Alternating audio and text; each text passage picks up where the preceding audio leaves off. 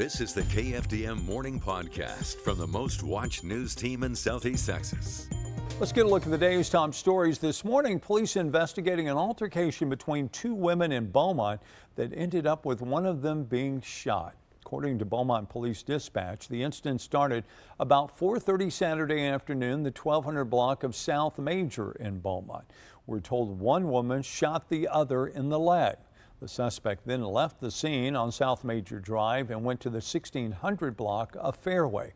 Police took her into custody there. We'll update the story as we get more information.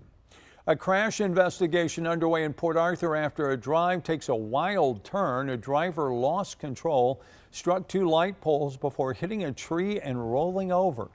Police, fire, EMS responding to the crash near Gulfway and 7th. Port Arthur police officer witnessed the crash. He says the driver of the car was headed west on Gulfway at a high rate of speed when she lost control, crashed into the light poles, and then hit the tree before rolling over twice. The woman trapped inside. Port Arthur police and firefighters were able to get her out. The woman taken by ambulance to Christus St. Elizabeth Hospital. Six shooter LD Ray capturing this video for us.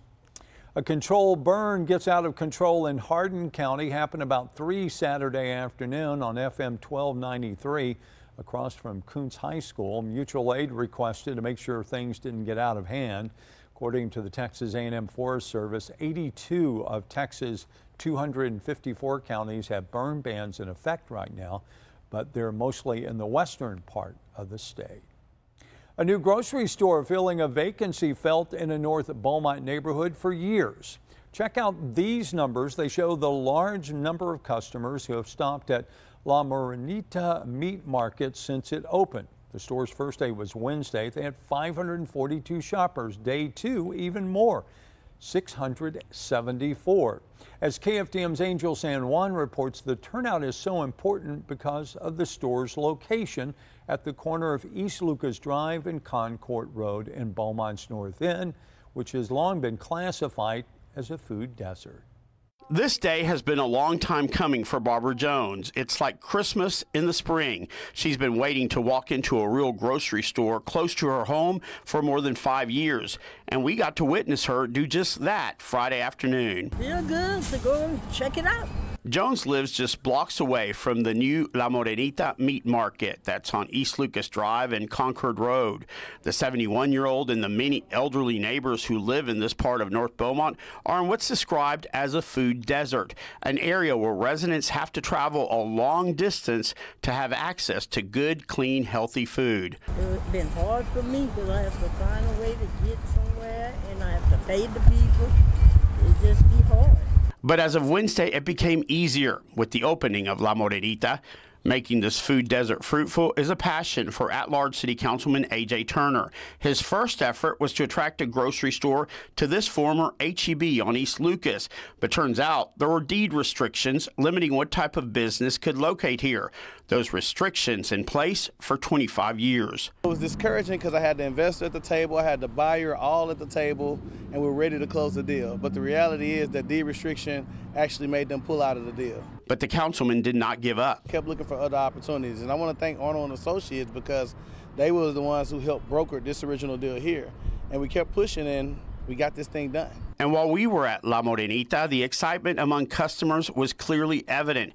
Even some of the staff, like Juana Mendoza, was surprised to see how happy the community is with the new market. We have a great response from uh, our customers. They, I, I, we could tell that everyone was waiting for us, and we are here to serve the community. And we are happy that we're able to finally open. Jones is giving the new grocery store rave reviews and hopes this is just the beginning. Sure would like to see another grocery store, real one, a big one like we had HEB, one like that. We need to have out here. Councilman Turner says he's not done inviting interested investors to the table so they can continue feeding not just this community, but the entire city. We want clean food throughout our entire community, and we got some other projects in the work. We got a community garden that's being looked at right next to the Target Shopping Center. So that's something that I'm not going to give all the details to, but just know it's possibly coming. Again, Angel San Juan reporting an official grand opening of the store will take place in two weeks, but as you can imagine, it's already generating lots of traffic. And Councilman Turner says he's convinced the owner of Golden Chicken in Orange to open one in Beaumont that will also be located on East Lucas. Well, the South Texas State Fair coming to a close yesterday, the last day to get on the rides, walk the midway, play some games, and of course enjoy that food the American uh, pastime, as uh, they say in Charlotte's, Templeton said in Charlotte's Web, a fair is a veritable smorgasbord. South Texas State Fair closed its gates for 2023 for the final time. I've been to the Houston Rodeo, and no shade to the Houston Rodeo, but they have absolutely nothing on our fair here in Southeast Texas. I've had the crawfish pistolettes, which is my favorite, so I'm definitely going to go home with a couple of those today. it's amazing. I'm so glad it's here. I'm sad it's leaving. I can't wait for it to come back again. The wonderful thanks everyone for coming out. Mark your calendars, March 21st, 31st. One year from now, that's when they'll start it all over again. Well, if you love crawfish and Zydeco music, there was a festival for you over the weekend, even a crawfish eating contest. Right. Look at this, chowing down, right? The race to win at the Cajun Heritage Festival, the event taking place in Port Arthur at the Carl Parker Center, filled with music and as you can imagine, lots of food, several bands playing throughout the day and throughout the event. We caught up with someone who took part in that crawfish eating contest. Been, been coming here quite a few years and uh, just, just won the crawfish eating contest. Uh, it's about my fifth time to do it out here and uh, it, they always put on a good a good contest. Them, them crawfish was hot and spicy this time, but I like it like that. I guess you do. Now it's the seventh year that the festival promotes the shared history, of course, of Southeast Texans and Louisianans. And one more note for you. Congratulations to our chief meteorologist, Greg Bostwick. He was honored as Mr. East Texas Saturday by the Tyler County Dogwood Festival, even riding in a Corvette in the parade. Greg, of course, says thanks to everybody from Tyler County. It's quite a week for our Mr. Bostwick. Not only did he become Mr. East Texas, of course, he was also roasted by the Spindletop Rotary Club on Thursday. 10 minutes past the hour, 5 o'clock. All accolades the man deserves. Oh, yeah. And now your daily forecast from the KFDM Weather Authority. A lot of cloud cover out there holding those temperatures up overnight. You combine that with the south winds and we're certainly going to see warmer than normal early morning temperatures. The upper level pattern is going to be a progressive one. Low pressure tonight out over northern Nevada pushing into Utah. This will be moving eastward throughout the day on Tuesday bringing yet another round of severe weather to virtually the exact same spots that saw it on Friday when we talked about that earlier. More than 50 tornadoes across the mid south and up into the Midwest over the last uh, Friday. Another level three risk across Arkansas and southern Missouri. You go a little further to the northeastern Iowa, western Illinois. It's a level four risk for severe storms tomorrow. We are talking once again about the potential for tornadoes, hail, and gusty winds through that area as these storms will be moving off to the east pretty quickly.